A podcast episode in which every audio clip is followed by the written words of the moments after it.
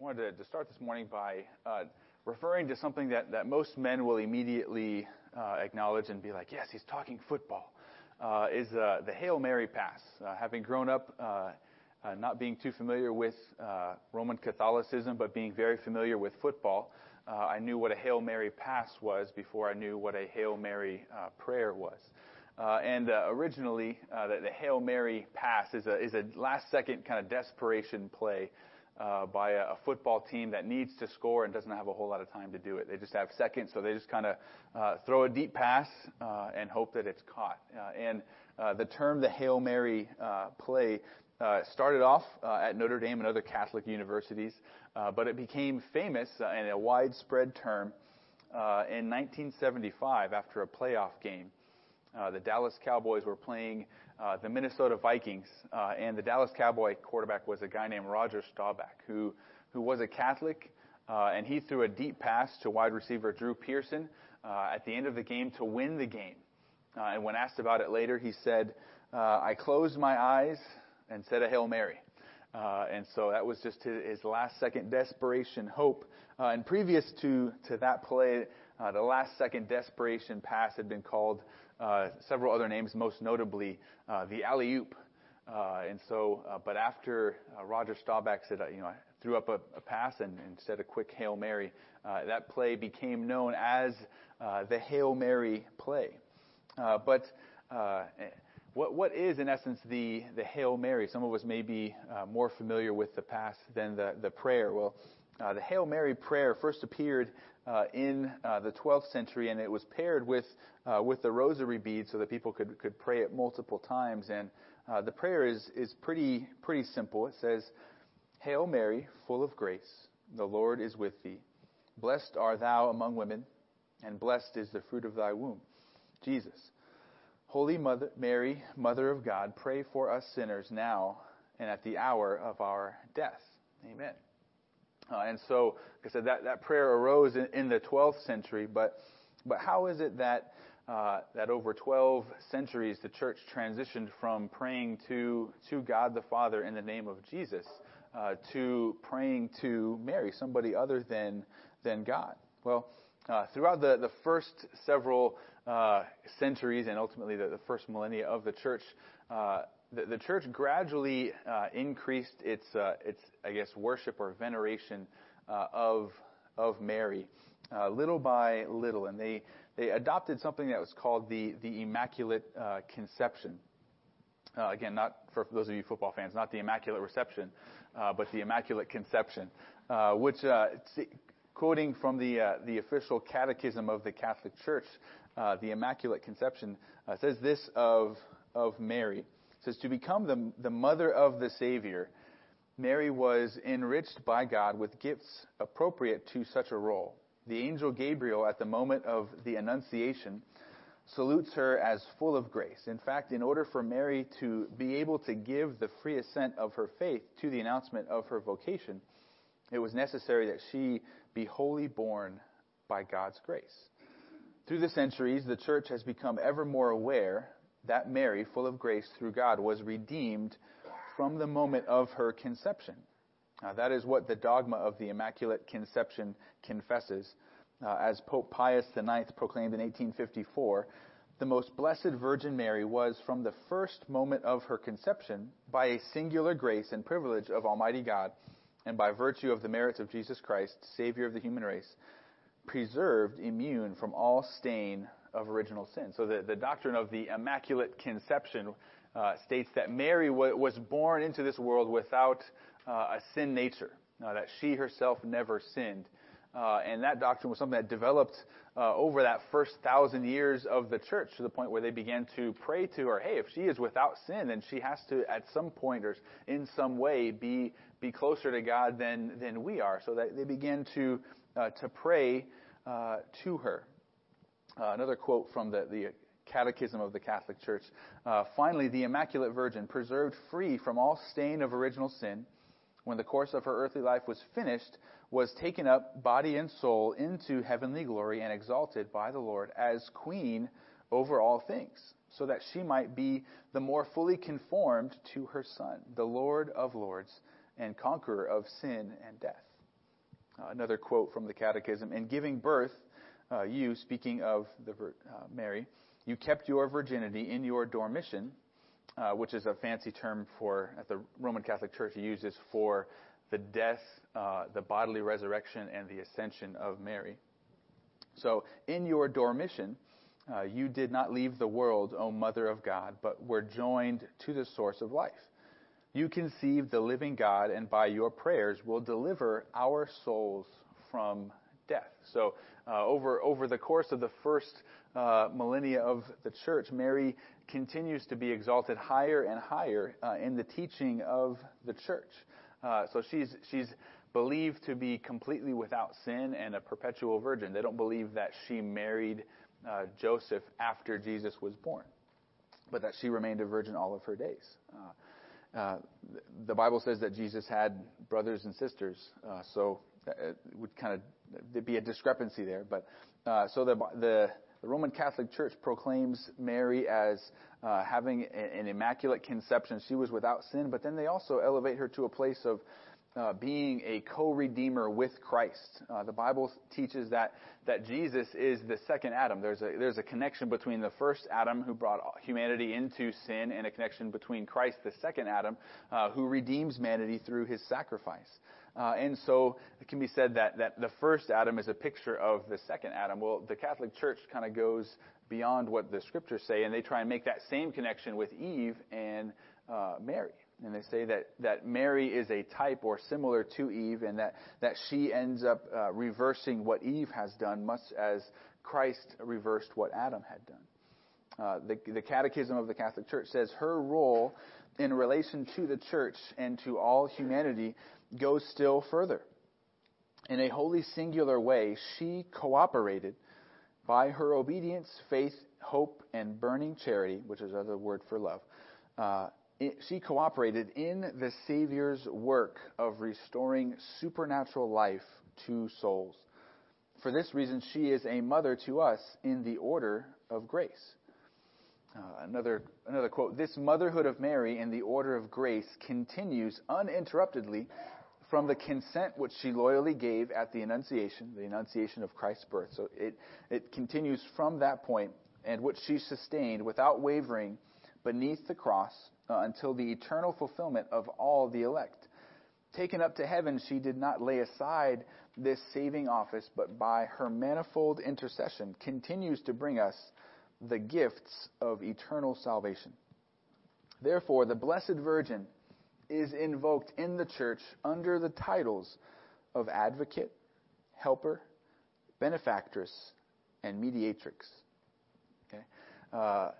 So you begin to see that they continue to elevate her higher and higher. Another quote from the Catechism, all generations will call me blessed, quoting Mary in Luke 1. The Church's devotion to the Blessed Virgin is intrinsic to Christian worship. That's what the Catechism says. The Church rightly honors the Blessed Virgin with special devotion.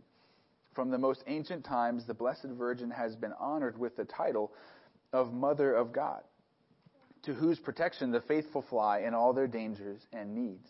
So they're saying that they should run to Mary for protection from danger and to fulfill all of their needs.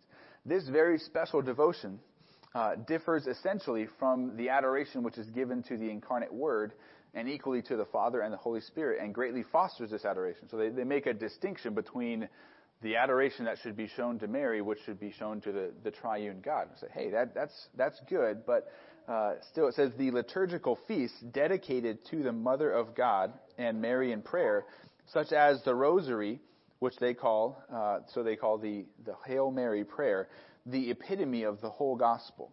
And this dedication, these feasts and the prayer express this devotion that should be shown to the Virgin Mary. So this is what was taught in the Roman Catholic Church for centuries.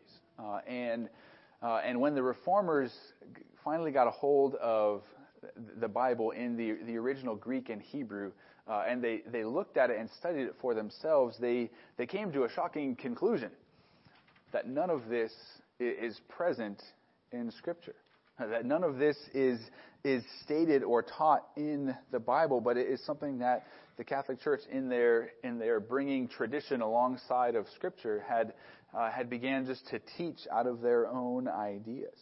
And in addition to elevating Mary to a level of co-redeemer, the Roman Catholic Church also encouraged its adherents to look to the saints, to the Pope, and to the priests in the Roman Catholic Church as mediators between the common people and God. And it was this teaching that led Martin Luther, that led the other reformers to come to the conclusion that the Bible teaches that Christ alone is our Savior and is our mediator.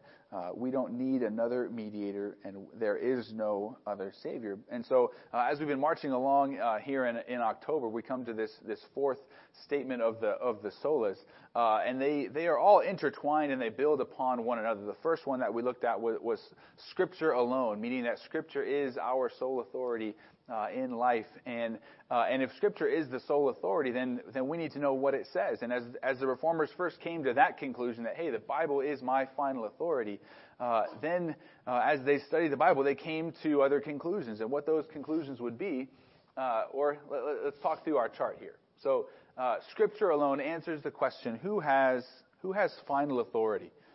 And the Roman Catholic Church was saying that it was Scripture plus the tradition of the church, plus the magisterium, which we're going to talk about, which is the magisterium would be the official teaching office of the church, composed of the Pope and the College of Bishops. So that was where the authority lie in the Roman Catholic Church. But the Protestant reformers said, no, it's Scripture alone. So once you establish that as the authority, then you're going to deal with life's most important question. Of who is responsible for salvation, and the Roman Catholic Church taught that it was an act of God and based upon the efforts of man. So it was God's grace plus man's works. But again, as the reformers looked at Scripture, they came to the conclusion it's not based upon anything that we do. It's not based upon our works, but it's based completely on the grace of God. And then if it's based upon the grace of God, if God is the one who saves, how does salvation come to man? How does it get to us if it's from God? What does he use to bring it down to us? And you can say, what is the instrument of salvation, or how is salvation received? And in the Roman Catholic Church, it would be faith plus works. Again, you believe the truth of the church, and then you do certain things in order to obtain the grace and the salvation of God. But in Scripture, and what the reformers realized, that it was faith alone, not in any way involved with works, that we are saved. But then what we're going to be talking about today is, if we are to believe, and if we are saved by grace through faith, what are we to believe in? Right? That's an important question, because the object of your faith is of the utmost importance. And so you can say, who is the object of our faith? Who are we to believe in for salvation and mediation with God? Who are we supposed to turn to for comfort? Who do we supposed to turn to meet our needs? Who do we run to? Who do we pray to? And that is an important question, and that's one that we will try and answer today as we look at Christ alone, the doctrine of Solus Christus. So first, I want to look or explain a little bit more. We've talked about Mary, but I want to look a little bit more about what the Roman Catholic Church was teaching during the centuries leading up to and following the Reformation, and actually all the way up to 1960.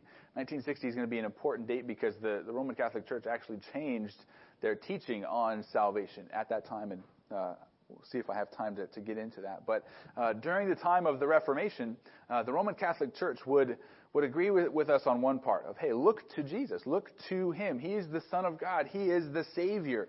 And we must believe in him if we are to be saved. They would say that we need to pray to him, that we need to believe in him. But they would also say that we need to believe in and pray to others.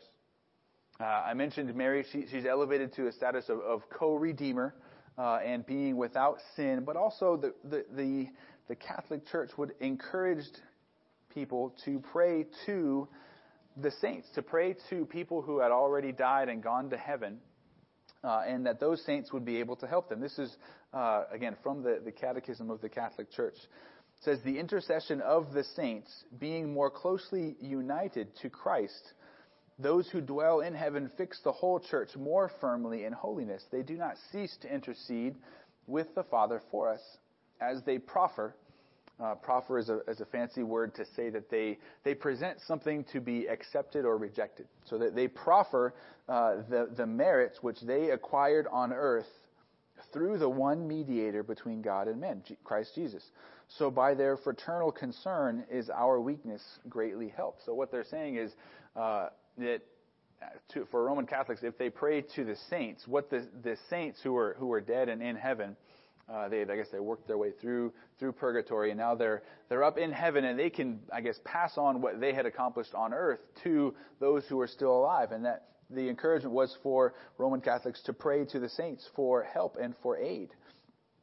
So the saints were viewed as mediators, or those who could also help. And then the Pope and the College of Bishops, as I mentioned, that this is the magisterium of the Church, and Roman Catholics were encouraged and taught to view them as mediators as well. And these were the men that would, in essence, bring revelation or teaching from God to Roman Catholics. The Catechism says, to fulfill this, the Pope, the Bishop of Rome, and Peter's successor is the perpetual and visible source and foundation of the unity both of the bishops and of the whole company of the faithful. For the Roman pontiff, another name for the Pope, by reason of his office as vicar of Christ. Vicar of Christ means that they believe that the Pope is the earthly representative of Jesus. So as his office of vicar of Christ and as pastor of the entire church has full, supreme and universal power over the whole church, a power which he can always exercise unhindered. So according to Roman Catholicism, the head of the church and the one who has power to, listen to that, he has full, supreme and universal power over the whole church is the Pope. That he's the leader of the College of Bishops, and he is the unquestioned authority within the church. The Catechism goes on. To fulfill this service, Christ endowed the church's shepherds with the charism, which is a miraculously given power. I had to look up so many words just in reading this. So that he endowed the shepherds, speaking of this College of Bishops, with the charism of infallibility in matters of faith and morals. The exercise of this charism takes several forms. The Roman pontiff, head of the College of Bishops, enjoys this infallibility in virtue of his office, when as supreme pastor and teacher of all the faithful, who confirms his brethren in the faith, he proclaims by a definitive act a doctrine pertaining to faith or morals. The infallibility promised to the church is also present in the body of bishops, when together with Peter's successor, they exercise the supreme magisterium. Above all, in an ecumenical council, which is a council when they would bring the entire church together. When the church, through its supreme magisterium, proposed a doctrine for belief as being divinely revealed, and as the teaching of Christ, the definitions must be adhered to with the obedience of the faith. This infallibility extends as far as the deposit of divine revelation itself. So what that is saying is that, in essence, when these men gather together, the College of Bishops and the Pope, in essence, whatever they decide and say, hey, this is what God says and there's a new teaching, it's elevated to the same level as what's written down in Scripture. It's elevated to the same level of authority, which is... And the reality, if you can't question it, it's infallible. These men can't be with having any error because of their office. So all of this is bound together, and it goes right along with it's linked to Sola Scriptura in terms of the implications here. But in this way, the Pope and the College of Bishops are kind of, I guess, the continual prophets of the Church, bringing new revelation to Roman Catholics. Additional mediators in the Roman Catholic Church would be the priests, right? They have the backwards collars, and you go to them and confess sins. The Catechism of the Church says this about the role of priests in connection with the lay people within the Catholic Church, that they are to come and confess. So here's where the quote begins. Confession to a priest is an essential part of the sacrament of penance. All mortal sins of which penitents, after a diligent self-examination, are conscious, must be recounted by them in confession. When Christ's faithful strive to confess all the sins that they can remember, they undoubtedly place all of them before the divine mercy for pardon. But those who fail to do so and knowingly withhold some place nothing before the divine goodness for remission through the mediation of the priest. For if the sick person is too ashamed to show his wound to the doctor, the medicine cannot heal what it does not know. So in essence, what that long quote is saying is that there was no hope of forgiveness for mortal sins for Roman Catholics unless they confessed them. That that priest functioned as a mediator, and if they didn't go to the priest and confess, they couldn't be forgiven. That's what that is saying. So to summarize all of this, so this is the view of I guess salvation. We've talked about the view of salvation of the Roman Catholic Church in past weeks, but this is their view of mediators. All of these individuals were seen as those who they could go to for mediation. So for the Roman Catholic Church, this is to summarize: Christ is Savior, but others participate with him to bring about redemption. Mary is co-redeemer and co-mediator with Jesus, deserving of a devotion corresponding to his status. Remember, the Catechism said that she cooperated in the Savior's work of restoring supernatural life to souls. So Mary is co-redeemer, co-mediator, and then dead saints are to offer up the works, or can offer up the works of their earthly lives for the benefit of those still living. Now, the Pope and the College of Bishops act as prophets, giving new revelation, and the forgiveness of sins is dependent upon confession of a human priest. This is what the Roman Catholic Church taught for centuries, And if this is what the church was teaching, any church, any organization that claims to be church should always be held up to what standard and to what authority?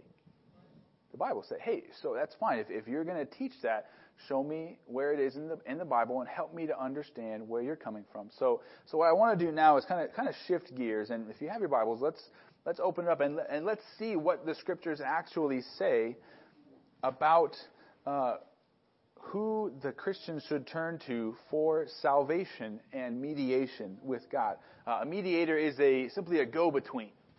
Okay, they are somebody who represents a party to, or they come in between two parties. Job in the Old Testament crying out, he wishes that there was somebody who could put one hand on God and one hand on him and mediate between them.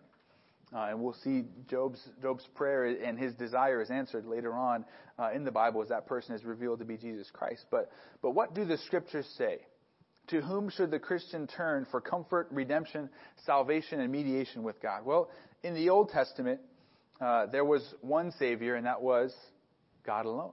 If you open up to Psalms, we'll look at a couple different Psalms here. Psalm 3, verse 8. Says that salvation belongs to the Lord. It says, salvation belongs to the Lord, your blessing be on your people, Selah. And I love when the psalmist does that. If you're reading in the Psalms and you see that word, Selah, it means that he wants you to pause and reflect about what he just said. And he just said, salvation belongs to the Lord. It doesn't belong to man. Additionally, Psalm 18, verse 46 says, the Lord lives, and blessed be my rock, and exalted be the God of my salvation. Psalm 37:39 says, the salvation of the righteous is from the Lord. He is their stronghold in the time of trouble. So this verse says that salvation comes from God, and our stronghold, where we should run when there's danger, where we should run when we need safety, is to who? To God. Additionally, in the Old Testament as a whole, Israel is never encouraged to turn to anybody other than God. Listen to Deuteronomy 6, verses 4 and 5. Very, very famous passage, one that Jesus quotes when questioned about the great commandment. Deuteronomy 6. Moses writes, "Hear, O Israel, the Lord our God, the Lord is one. And you shall love the Lord your God with all your heart and with all your soul and with all your might." So if you, and just the reality of that's an exclusive claim, right? How much is all? It's all. And if you love the Lord with all of your heart, what do you have left remaining? Nothing. There's no devotion left for anybody else if you're giving all to God. Now, additionally, Leviticus 26:1 says, "You shall not make idols for yourselves or erect an image or pillar, and you shall not set up a figured stone in your land to bow down to, for I am the Lord your God."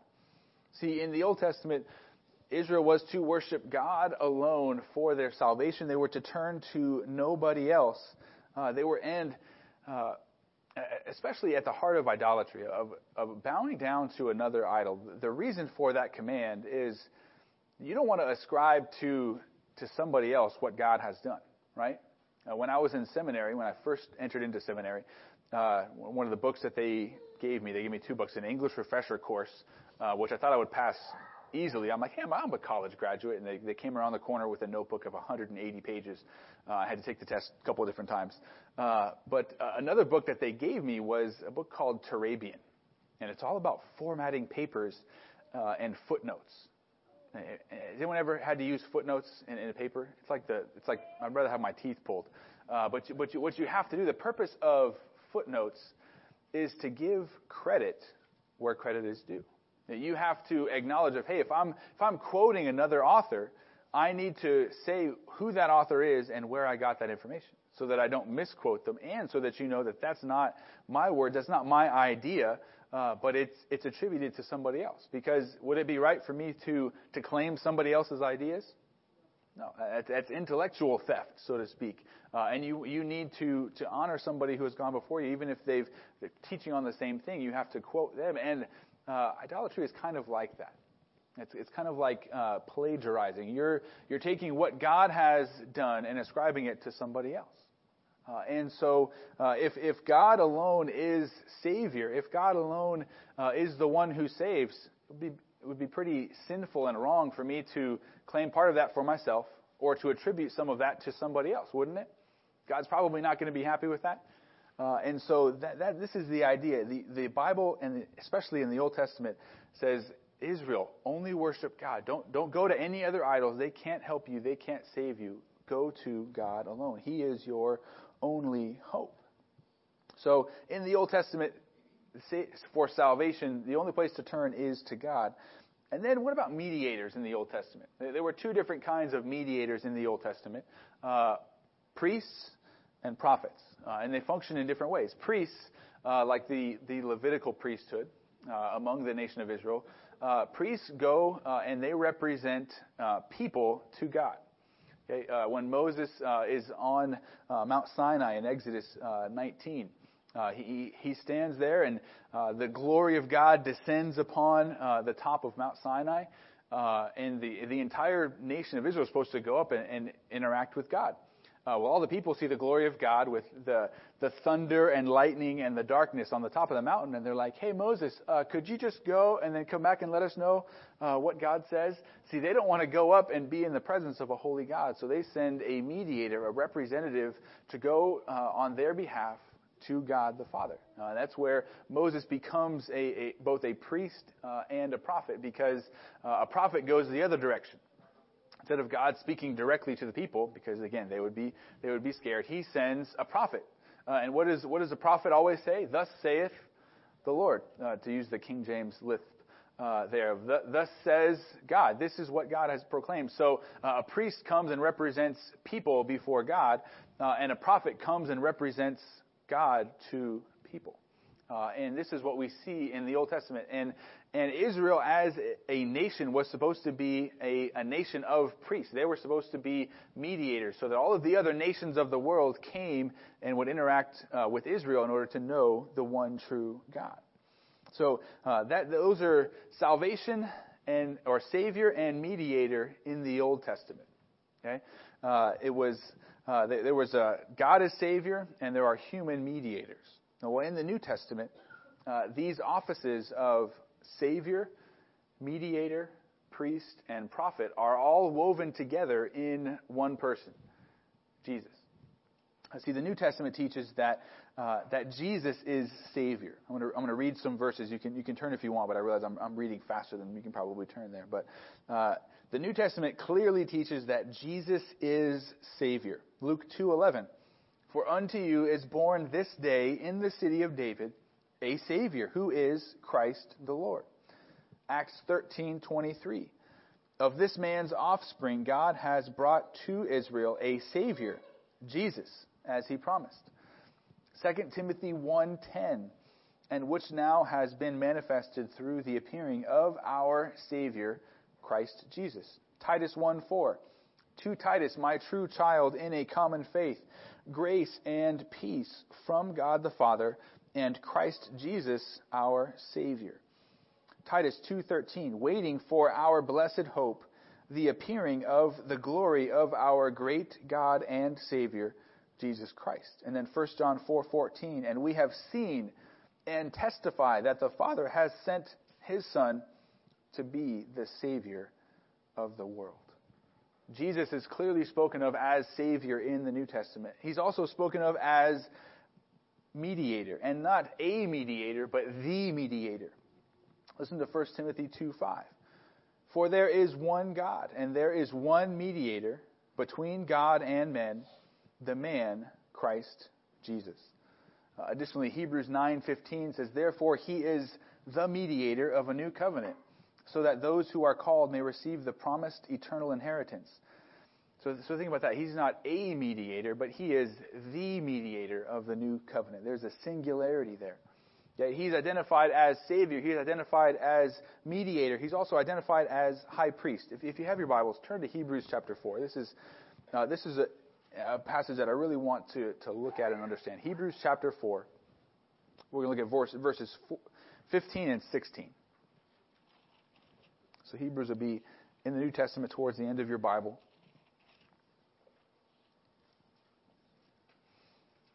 And let's actually start in verse 14. The author of Hebrews writes, says, since then we have a great high priest who has passed through the heavens, Jesus, the Son of God. Let us hold fast our confession. For we do not have a high priest who is unable to sympathize with our weaknesses, but one who in every respect has been tempted as we are, yet without sin. Let us then with confidence draw near to the throne of grace, that we may receive mercy and find grace to help in time of need. And see, this is so important of Jesus as our high priest. That Jesus is our mediator. And if Jesus is our high priest, not like a low priest, high priest, he's the priest within Christianity. We only have one. He's the high priest. And what access does he give to us? What access do we have? We have, through Jesus Christ, direct access to the throne room of God. All right, we have direct access to the throne room, and the whole point of this verse is because we have a high priest, we have direct access to God, and the point is take advantage of it, right? Verse 16, let us with confidence draw near to the throne of grace. How confident could we be to draw near to God without Christ as mediator? It goes back to Mount Sinai. The people of Israel, hey, let's send somebody else. I don't want to go there.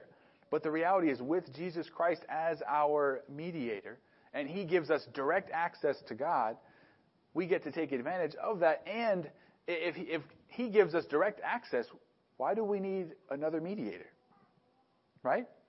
Why do I need to turn to somebody else when he gives me direct access, right? Why do I need to turn to a human priest or to Mary or to other saints if I have direct access to the throne room of God? Why do I want to take the long scenic route when there's a shortcut, right? Why do I want to do that? There's nothing else to see. Jesus is the one that I need. If you turn over just a couple pages in Hebrews, Hebrews is really going to emphasize this truth, this reality that Jesus is our high priest, and the reality that Jesus is the priest of a new covenant, and the old covenant where, as we saw in the Old Testament, hey, there were human priests, there were human mediators, but now all of that has been done away with. As we see, Hebrews chapter 8, verse 13. So in speaking of a new covenant, he makes the first one obsolete, and what is becoming obsolete and growing old is ready to vanish away. So there's no need to go back to human priests. There's no need to go back to other mediators, because who do we have? We have the final, the complete mediator in the person of Jesus Christ. So Jesus is our high priest. He is our Savior. He is the one mediator. If you turn over to Hebrews chapter 1, you'll also see that Jesus is the prophet that God now speaks to us through. Chapter 1, verse 1, long ago, at many times, and in many ways, God spoke to our fathers by the prophets.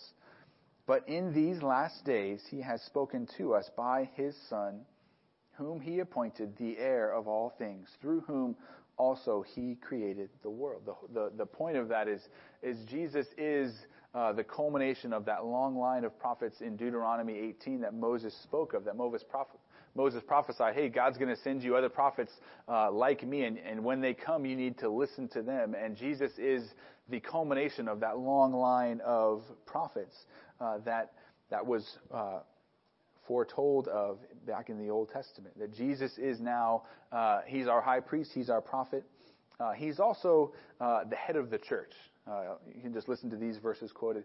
Colossians 1:18, speaking of Jesus, and he is the head of the body, the church. He is the beginning, the firstborn from the dead, that in everything he might be preeminent.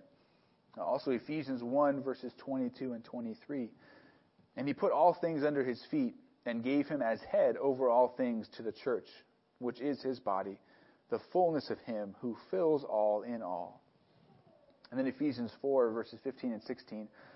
Rather, speaking the truth in love, we grow up in every way into him who is the head, into Christ, from whom the whole body, joined and held together by every joint with which it is equipped, when each part is working properly, makes the body grow so that it builds itself up in love. So all of this to say, what do we get from all this? I know, let's come up for air here just a little bit. I know it's been a lot of long quotes, a lot of scripture reading, but let's come up and summarize what the Bible says about Jesus, what the Bible says about who we should look to for salvation and mediation. The Bible says that there is one and only one Savior and mediator, and that's Jesus. So there can be no co-redeemer, there can be no other mediators between us and God, because Jesus is the only one. And specifically, Mary cannot be co-redeemer if she herself needed to be saved. The Bible teaches that all men are sinners. There was nobody born of a special grace of God who was born sinless. The Bible says all. And even, I think if you were to speak with Mary, I don't think she would claim to be sinless, because she referred to God as God, my Savior. In Luke chapter 1, verses 46 and 47, after the angel Gabriel comes and announces, hey, Mary, you're going to have a child, and you're going to bear the Messiah, she responds with a very famous prayer called the Magnificat. And she begins that prayer by saying, and Mary said, my soul magnifies the Lord, and my spirit rejoices in God, my Savior. So you have to ask, if she's referring to God as her Savior, what has she been saved from? And why does she need a Savior if she herself is sinless. If she's sinless, then she has no need for a Savior because she is guiltless and righteous before God in and of her own actions. But that is not the case. So the Bible clearly teaches that Jesus is the one and only Savior and mediator. Secondly, that Jesus is our high priest who gives us direct access to God. So there's no need to go to another human mediator. Thirdly, that Jesus is the head of the church, and every believer is the body. That's the hierarchy that the Bible lays out. There's the head of the church, Jesus, and then everybody else is a part of the body. That's what the Bible teaches. So the Pope can't claim to be the head of the church unless he has overthrown who? Christ. Because Jesus says, I am the head of the church. He is the head of the body, the church. The Bible teaches that it is salvation by grace alone, through faith alone, in the finished work of Christ alone. There can be no other Savior. There can be no other mediator.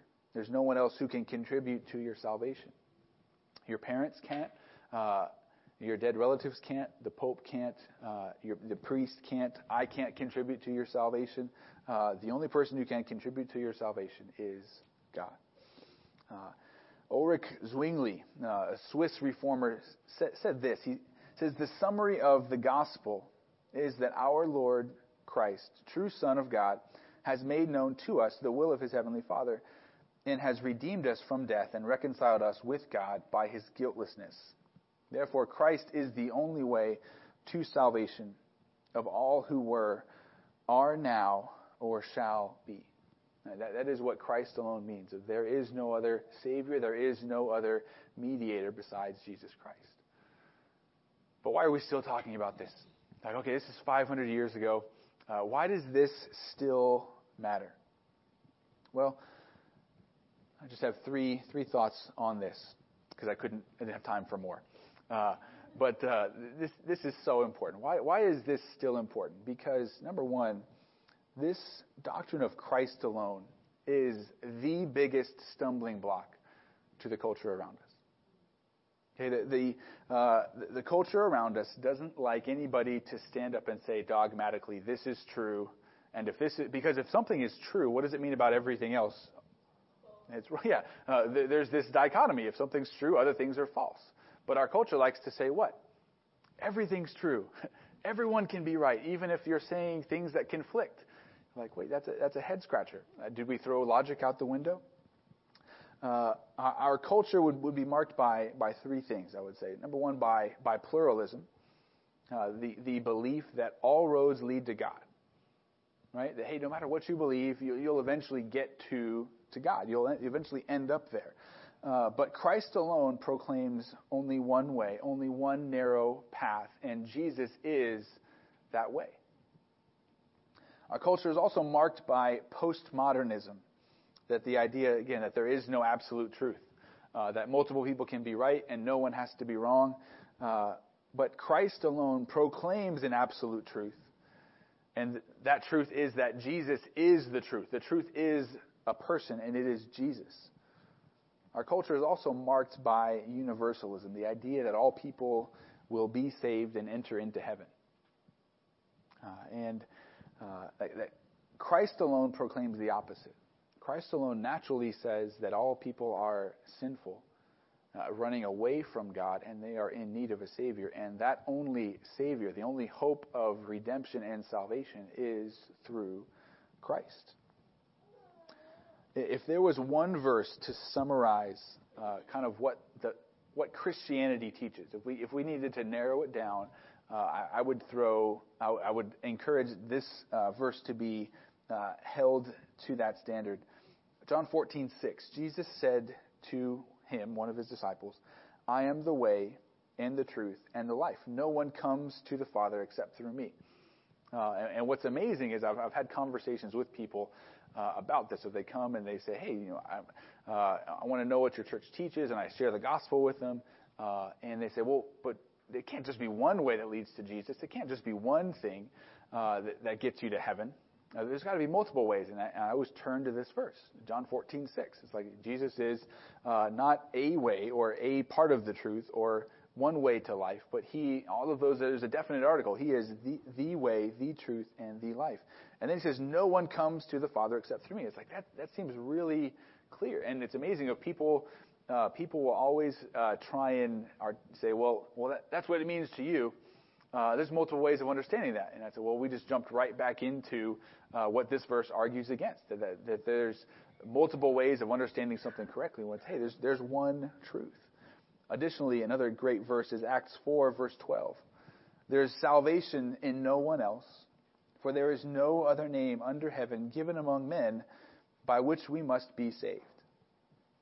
And this is so key to understand that this doctrine that Christ alone and Christ alone will save you is the one that's most hated and the one that our culture around us will push up against you the most.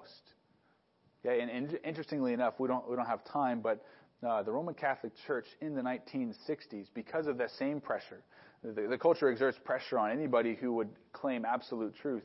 The Roman Catholic Church has changed their teaching to, in essence, say that now anybody who lives a good life will be saved. And so the Vatican II Council, I'll have it on the notes posted on the website with the sermon. But I have the quotes in there from the council, and you can go just search Second Vatican Council, look at sections. I can't pronounce the Latin name of the Constitution or whatnot, but I can send it to you. But they, in essence, say that Protestants, Christians who reject the Pope and the teachings of the Roman Catholic Church can be saved. They say the Jews can be saved, Muslims can be saved, and even nobody or people that don't necessarily even know Jesus or have heard the gospel, they can be saved if they try and lead a good life. And ultimately, we shouldn't be shocked that they come to that conclusion because it's a works-based salvation to begin with. And if it's works that save you, it doesn't matter what you believe. It doesn't matter what you know or are convinced of. It's just, hey, just try and be a good person. If you try to live a good life, that's what the Roman Catholic Church now teaches. So this doctrine is so important because this is where you're going to face persecution with the most, with your friends at school, with your coworkers at work, with your neighbors, with your family members. And we need to be ready for that. Additionally, a second reason that Christ alone is still meaningful today is that it gives meaning to our discipleship. Yeah, what do I mean by that? Think about this.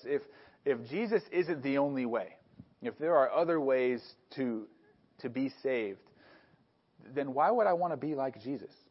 And if Jesus claimed to be the only way, and there are other ways, then what does that mean about him?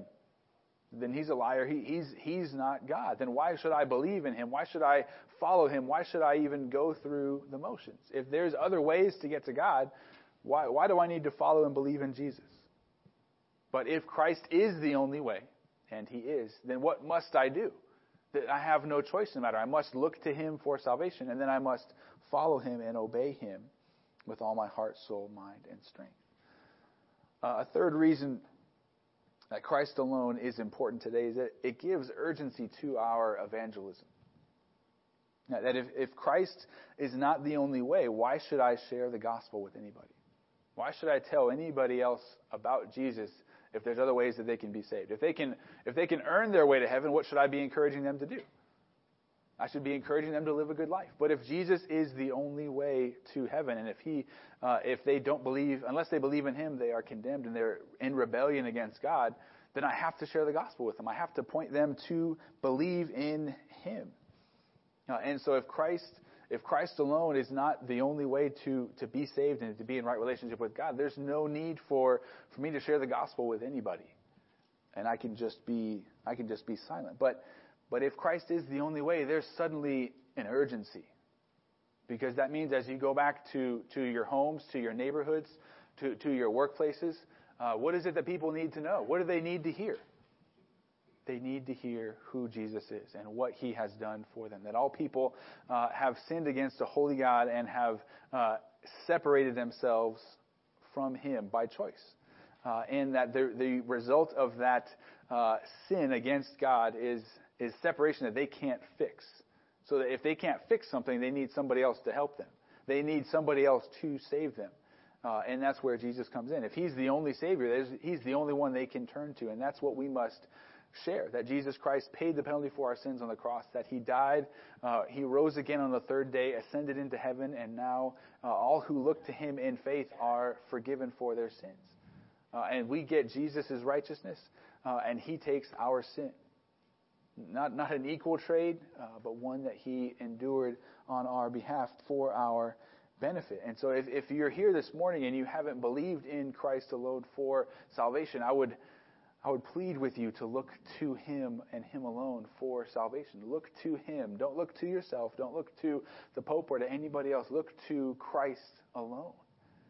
And if you are here and you have already placed your faith in salvation, I got to ask, do you really believe what you think you believe about Jesus? Are you truly convinced that he alone is the only way to be saved, that he is the only way to heaven? Because it's only a matter of time before a friend, a family member, a neighbor, a coworker comes up and says, hey, I don't believe in Jesus. Where do you think I'm going to end up? Do you believe that I'm going to go to hell? We need to be ready to respond to them. Not with anger and animosity, but with what? With grace. Encouraging faith in Jesus. That's what we have to be ready to do. And that's an internal gut check that we all have to look at and examine this morning. Am I ready to stand for Christ? Pastor Miguel Nunez has said this: you must believe in a Jesus who is equal to no one and greater than everyone. And is that the Jesus that you believe in? We are called to stand firmly in our conviction that Jesus Christ is the only Savior and the only mediator. And people are going to come at us, and they may promise that we would lose our reputation. We may get the reputation as somebody who hates others if we stand by this. We may lose jobs. We may lose home loans. We may lose, ultimately, our lives if we stick to this. Desiring God, a ministry, an online ministry, has been, this month, they've been doing a podcast every day. It's called Here We Stand. And each day they do a story of somebody from the Reformation. And I heard this week, and it pierced me right to my heart. And I want to share it with you. I'm going to read directly from the podcast's transcript, and I would encourage you to listen to it this month. But this article is by a man named Tony Reinke, and he calls it The Ordinary Virgin Mary. He says, the drama of the Protestant Reformation casts big personalities and major characters, the types of men who are now etched into myths, legends, and giant stone figures. But the Reformation is also the story of everyday, ordinary followers of Christ, mostly forgotten, who lived out Reformation theology on the ground and who paid the price for it with their lives. Martyrs like Helen Stirk. So Helen was a fairly average Scottish Christian in the city of Perth, dedicated to daily domestic work as a wife and mother. And her life remained unnoticed to history until the birth of her last child in 1544. When the time arrived for Helen's labor and delivery, Catholic tradition called for earnest prayers to the Virgin Mary. Having a good sense of Scripture, Helen repudiated these petitions. It was a tradition she would not follow. Her baffled midwives pressed her to make such a prayer, but she refused the ritual. The physical risk was real, but the prayers were nothing more than superstitious insurance. If I had lived in the days of the Virgin, Helen said with poise, God might have looked likewise to my humility and base estate as he did the Virgin, and he might have made me the mother of Christ. Her childbed sermonette must have triggered gasps. Because again, who do Roman Catholics, how do they view Mary? As the sinless one. She's worthy of devotion, and here you have this common woman saying, well, I'm the same as Mary.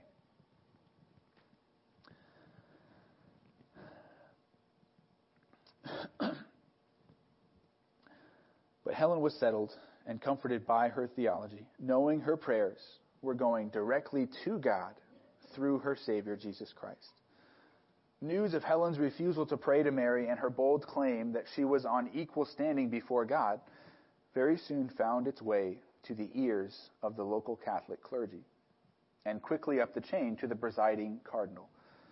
His response was swift to snuff out this spark of Protestant theology. Before long, Helen was arrested and imprisoned, along with her husband and 4 other outspoken Protestants in the city.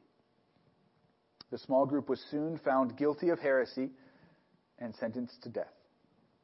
The following day, soldiers brought Helen, her husband, and the condemned Protestants to the gallows. Helen asked to die side by side with her husband, James Finlayson, but her request was denied. Men were to be hanged and women drowned, and James would go first.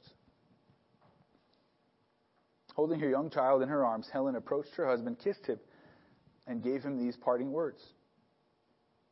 "Husband, be glad, for we have lived together many joyful days, and this day in which we must die, we ought to esteem the most joyful of all, because we shall have joy forever. Therefore I will not bid you good night, for we shall shortly meet in the kingdom of heaven."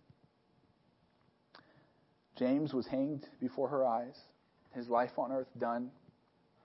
Eyes fell to Helen, who was forced to hand over her newborn to a nurse entrusted with the child's care from this point.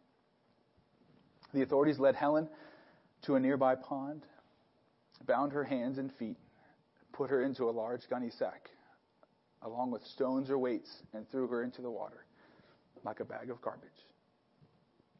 All for the crime of blaspheming the Virgin Mary. Heaven has all the details, but this is all we know of Helen's life. She was a bold woman made strong by Scripture. So she was absolutely concerned or convinced that there was one mediator and one Savior, and she wouldn't flinch on that. She knew that her prayers to Mary would be pointless. She was convinced that her one mediator was Jesus Christ, and she was willing to stick with that conviction no matter what, no matter the consequences. If this is true, I can't attribute a falsehood to God. I can't begin to look to somebody else for what Christ has done. And it cost her life. And I just want to encourage us of how firmly do we believe that Jesus is the only way. Because unless we are absolutely convinced in our own heart, in our own mind, in those moments when somebody asks, what's the temptation going to be? Well, let me just adjust just a little bit. Let me believe something different. Let me trust in a different Savior. Let me update my theology. Let me adjust what I believe to make this person happy. When the reality is, we must act according to our convictions, absolutely sure that Christ alone is our Savior and that Christ alone is our mediator. Let's pray.